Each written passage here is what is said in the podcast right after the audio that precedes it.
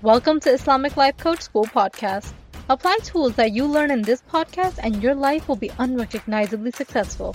Now, your host, Dr. Kamal Akhtar.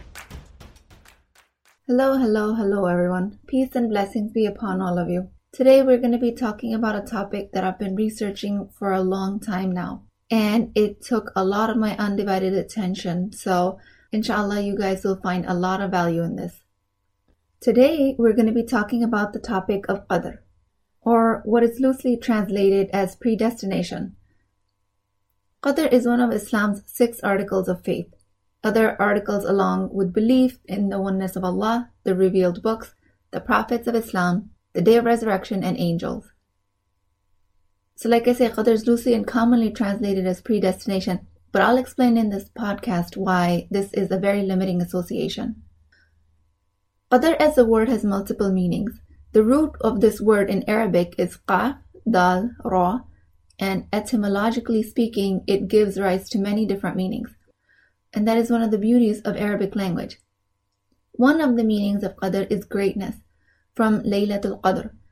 That is a night of great honor, dignity, majesty. It also means fate, divine foreordainment, or predestination. It is also referred to in the Quran as the decree of Allah. It also carries the meaning of power and measuring out. Measuring out with precision, aiming, being able, and calculating.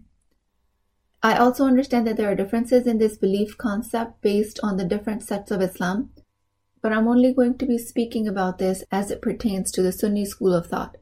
Another thing to admit here is that I have a limited human intellect. Allah subhanahu wa ta'ala says that Qadr is a topic that can never be understood by the human intellect. And when I embark on this explanation through this podcast, I'm trying to simplify the concept of Qadr for you so you can apply it to create the results that you want.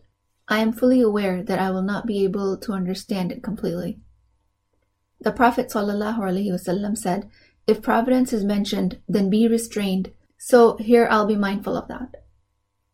The only claim I'm making here is that after this podcast, you'll be able to use this concept for your benefit, and I will try to explain it as simply as I can.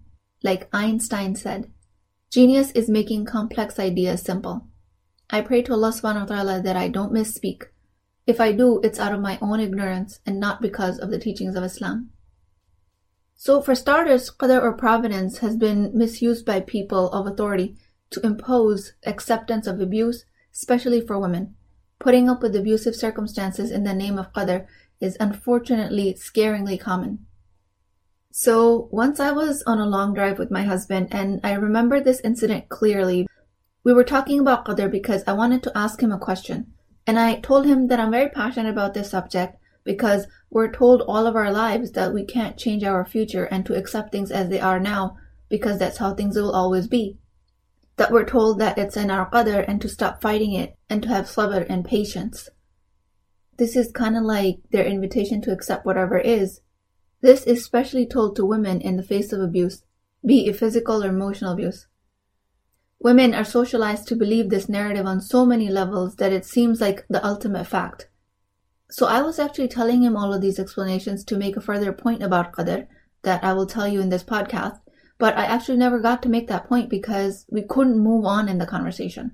He got stuck at, who is telling you all this? Like, nobody ever says that. And I couldn't believe that this interpretation of qadr that is actually applied to women so commonly was complete news to him. He was so confused. He thought I was making it up. He kept telling me that it doesn't happen like this. I was just baffled at his response. I don't know if he was being ignorant or he just actually didn't know. He had no idea that women are told this over and over again throughout their lives in different forms. I was surprised and maybe even a little angry. How come he was never exposed to this type of mindset? But in his defense, he did grow up in a household of four brothers, so maybe that has something to do with it. He never was really exposed to these limiting beliefs. So, in my effort to clarify it to him, I told him that many people say these things. Mothers say it to their daughters, fathers say it to their daughters, Mothers in law say to their daughters in law, and worse than that, some religious authorities tell it to women in the community. So while I was completely shocked in that moment, I kept my composure long enough to explain the concept to him. Women are socialized to believe narratives like put up or shut up, be patient, don't resist, don't question the status quo in the name that is your taqdir. Ugh, it makes me so mad. That is not what qadr means. So what I aim to do today is that I will give you some insight so you can break out of any limiting beliefs that you might have around Qadr. How you gathered these limiting beliefs about Qadr is highly variable. It is different for each individual. It depends on your upbringing, your culture, experiences of your caregivers, and of course many other factors. But as always, if you decide not to break your limiting beliefs, that will not cut it on the day of judgment. You cannot use your ignorance about the concept of Qadr as a get out of jail card in Akhirah. If you act like a victim in an abusive situation, it's not because of your qadr. It's because you're not taking time to question your circumstance. On Judgment Day, you will be told you were given intelligence and reasoning. Why didn't you use it? And again, by intelligence, I don't mean IQ. I mean the power of metacognition. Notice also very clearly here, I say to you that you have a choice about how to respond to the abuse. The abuse itself is not your choice. The abuse itself is the circumstance, or qadr. Your response to the situation is the choice. And that is where the questioning lies. And you can only make a choice of this response if you see that there is a choice to be made. So if you're continuing to define life through your limiting beliefs, you will never see that choice. If you're spoon fed all of your life what qadr is because a scared parent figure didn't know how else to keep you safe because they were never empowered themselves, they were never informed, and they only did what they saw was best for you to protect you, then it's up to them. Once you grow up, you can break that belief yourself. Once you're liberated from one limiting belief, you learn a meta skill that you can then apply to breaking all of the rest of the limiting beliefs. So inshallah, in my quest to empower Muslim women, I'm going to simplify the concept of qadr as it best serves us. You always have a choice to believe it or leave it. We always have that choice. So for simplicity's sake, I've divided the concept of qadr as it applies to the past, present, and the future.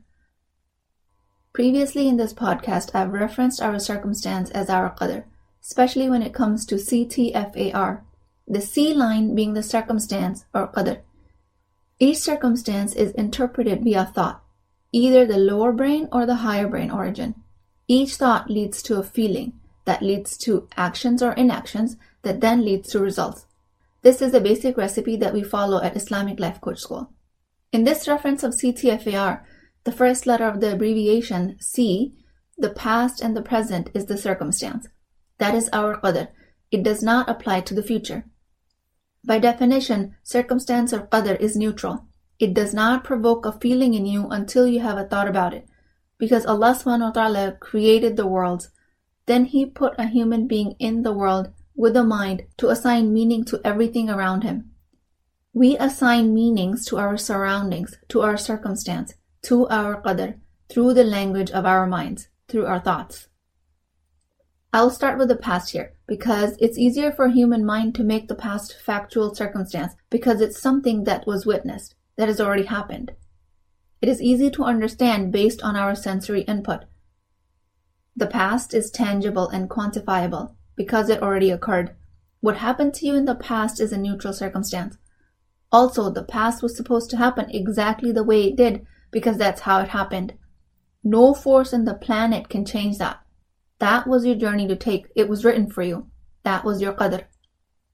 The sooner you can stop fighting it, the sooner you can stop being miserable over it and start creating a new future from there.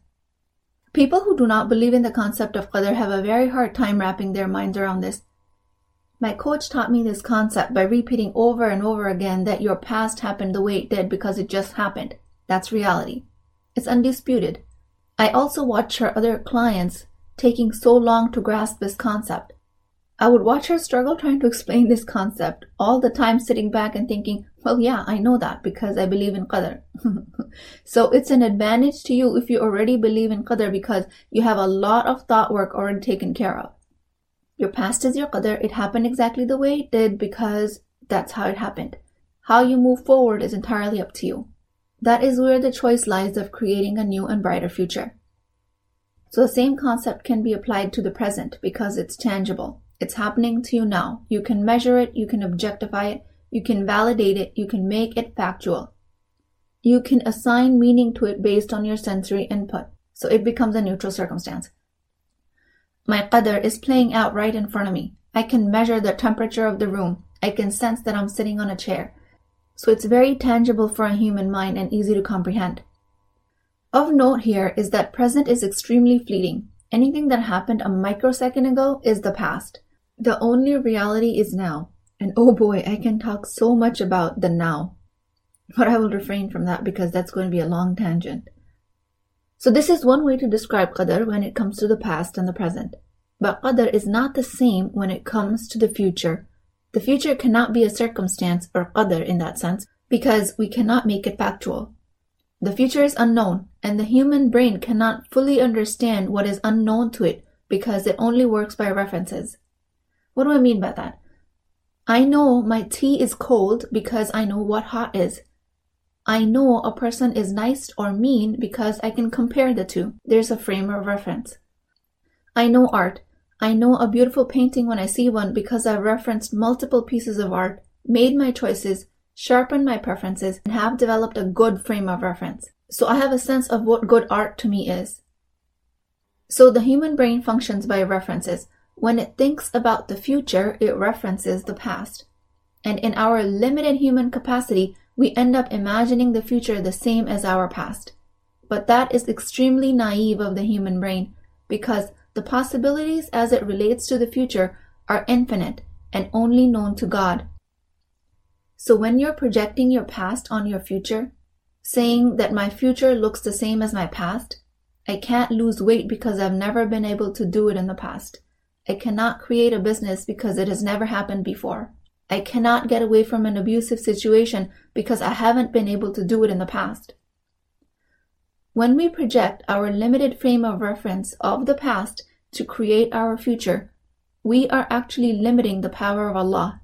And on top of that, we're calling it qadr, like we know what is written for us. Astaghfirullah. But mostly we're doing it unknowingly.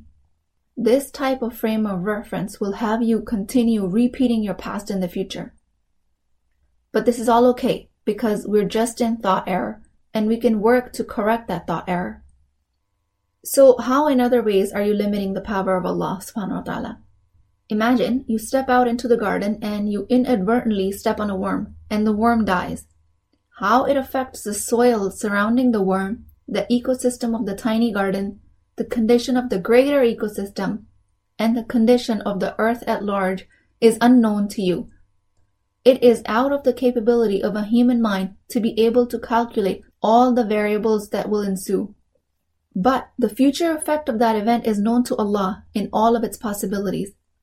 The precise knowledge of all of that outcome is qadr, as it applies to the future. This is kind of an example of the butterfly effect, this term is associated with the work of meteorologist Edward Lorenz. He said that minor perturbations caused by the flap of a butterfly wing can result in a tornado in a distant land. Even with all the computational powers that the Earth currently possesses with technology and with the human mind put together, we are incapable of predicting these outcomes with precision. Our limited mind would always be trapped by the framework of time and space, and Allah subhanahu wa ta'ala is above these limitations because He created time and space. And whoever creates something has intimate knowledge of the created. So qadr, when it relates to the future, becomes a measure of what is possible. And only Allah subhanahu wa ta'ala knows all the possibilities. One of the words derived from qadr root letters is taqdir, which literally means the making of a thing according to measure. Qadr and taqdir actually then become about precision and accurate measurements in this case. Allah uses the word taqdir in the Quran described as accurate rotations of the sun. Surah Yasin, Ayah 38. And the sun runs on its fixed course for a term appointed. That is the decree of the Almighty, the All-Knowing. The word here for decree is taqdir. And in the very next ayah, word qaddarannahu is used. And the moon we have decreed for its stages, till it returns like the old, dried, curved date stock. So both qadr and taqdir translate as decree. In the first ayah, it applies to the precise rotation of the sun which is moving at an astonishing speed of 448,000 miles per hour, or 720,000 kilometers per hour for my metric system friends. Imagine the precision it takes for a celestial body as large as the sun to be moving at that speed for eons and taking the solar system with it, and to never move an inch off its course. That is the accuracy with which it was created, and the precision is only known to Allah. Same applies to the stages of the moon. How precisely they change, and how predictable they are that we can base our Islamic calendar on it. So Qadr in this sense becomes about the precise knowledge that Allah has of its creations. In these examples of the sun and the moon, the same is true when it comes to the precise knowledge about the capacity of a future of a human being, because we also are Allah's creation. Dr. Musharraf Hussain, CEO of Karimia Institute of Nottingham, I might have quoted him before, but he says, There's nothing in the universe God doesn't know of, all knowing, the omniscient. God has a very deep, precise knowledge of His creation. Qadr, taqdeer are about precision and accurate measurement. He goes on to say, God knows the capability of His creation with accurate precision. Evidence for that is provided as quoted in the ayahs about the sun and the moon. So God knows with accurate precision what a human is capable of in all of its possible scenarios, including what all of the human decisions will lead to. Humans can only think in references. If I do A, it will lead to B or C. Allah is not bound by these limitations of references. Dr. Musharraf Hussain also says some scholars says that Qadr is God's pre-knowledge of capability and what I will do. That does not deprive me of the freedom. And in this case, freedom is the choice of decisions you will make from your thoughts. Dr. Hussain also says when we say God is the creator of our actions, what we mean is that God is the creator of the capability of our actions. So God created us with the freedom to choose between right and wrong. Then He has the precise knowledge of our capabilities, and then He knows all of the possible outcomes. That is what Qadr means as it relates to the future. The word predestination reduces the concept of Qadr, and to me it is not an accurate translation. Predestination is one aspect of Qadr, but that's just the tip of the iceberg. Predestination is a meaning that humans created so that their limited mind can make sense of it in the limited framework of references as it relates to the past. Predestination, something that is already written for you. You have no idea what is written for you. Only thing you can imagine for the future is based on your experience. The biggest issue I have with calling it only predestination is that it renders the human being questioning if Allah knows what is going to happen, then why bother taking action? He wrote everything down. He decided how everything will play out. Then why should I take part in it? That is a huge, huge misconception because if that was the case, the idea of heaven and hell would not make any sense. Do not tell yourself that Allah has condemned me to the life of poverty or suffering or abuse. Do not be in despair thinking there's no point of fighting. This is my destiny. Don't tell yourself it's not my destiny to be a straight A student, or it's not my destiny to be at the table of executives. All of these are just limiting beliefs, the voice of shaitan presented to you by your lower brain as your own thoughts. This is not what qadr means. More accurate term is al-qada wal-qadr, which literally means the decree and the measure. Only Allah has full and precise knowledge of your capabilities and your qadr as it relates to the future. You have the freedom to create any future you want through the freedom of your thoughts. Only Allah, the All-Knowing, already has the knowledge of it. Sheikh Yasir Qadhi says in one of his lectures about Qadr that it is not ever used to justify a future action. Example he gives is that if you tell yourself you're not going to find work because if it was Allah's will, He will provide for you. That is not the correct thought process. You have to get educated. You have to go for interviews. You have to apply for a job. You have to put in the work. If you're lazy and you don't get out of bed until 1 p.m. and you don't have a job, you can't say it was your qadr. Ironically, this is how we act if we are in a difficult situation. We expect things to happen for us while we keep choosing thoughts from our limited frame of reference, and we call it our qadr. Ah, I want to scream, but I'm not going to. Like I said, I'm very passionate about this subject. Justin Parrott is a fellow at Yaqeen Institute, and he writes about qadr as providence, and he says, Definition offered here is based upon two sets of texts in the Quran and Sunnah. Texts that speak of decree in absolute and unchanging terms, and texts that speak of modification to that degree as it is brought into being. These two sets of texts seem contradictory on their face, yet they are two aspects of the same reality whose apparent contradiction is only the result of the human mind's limited frame of reference. Oh, this is so good. And he goes on to say, Imagine for a moment that you jumped out of a plane with a parachute. You have two inescapable destinies ahead of you. You will pull the parachute and live, or you will fail to do so and die. Both of these possibilities have been decreed for you. There is no third option. There is no getting back to the safety of the plane. It is up to you to make the choice that will fulfill the destiny you desire. Oh, this is so good. So how can Qadr be written in the preserved tablet where Prophet, peace be upon him, said that pens have been lifted and the pages have dried? And how can it be changed that we can choose our actions to alter the future?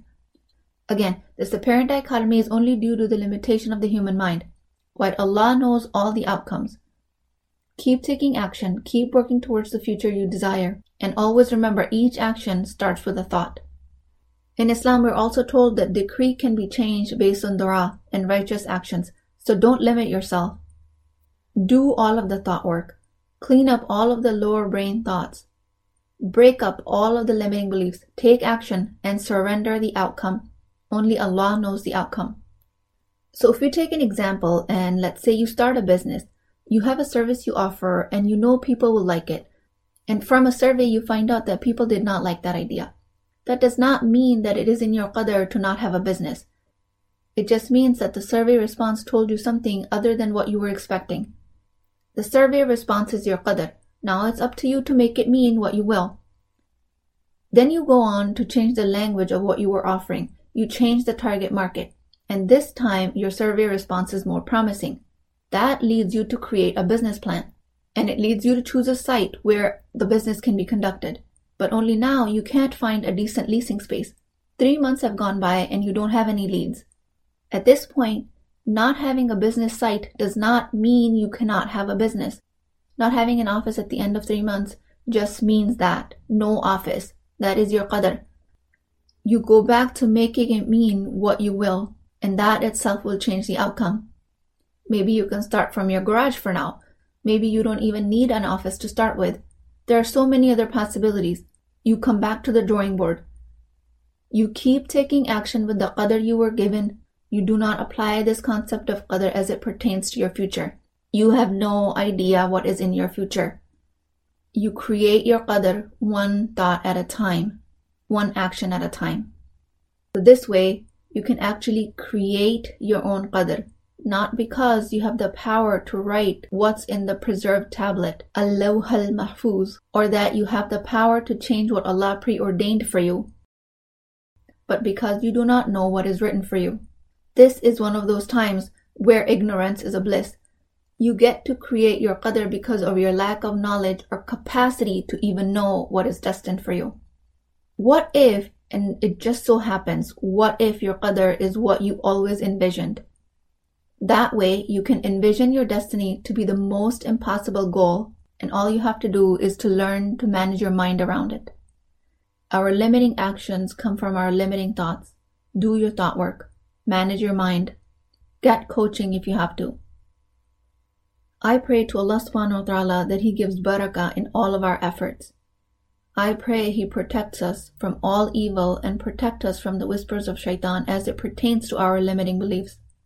I make sincere dua to Him that each of us can live up to the full potential that Allah has decreed for us and not live through the limited potential that our false beliefs create. Please make dua for me Inshallah, you will benefit from this podcast and this concept as much as I have. And if you've seen a slightest benefit from this podcast, please leave me a review. I will talk to you guys next time. Hey, are you thinking about coaching? I invite you to a complimentary consultation with me where I can help you define the solution to your problem, regardless if you choose to work with me in the Empowered Muslim Women program or not. So you really have nothing to lose. Access the appointment link through the show notes, and inshallah, I will see you there.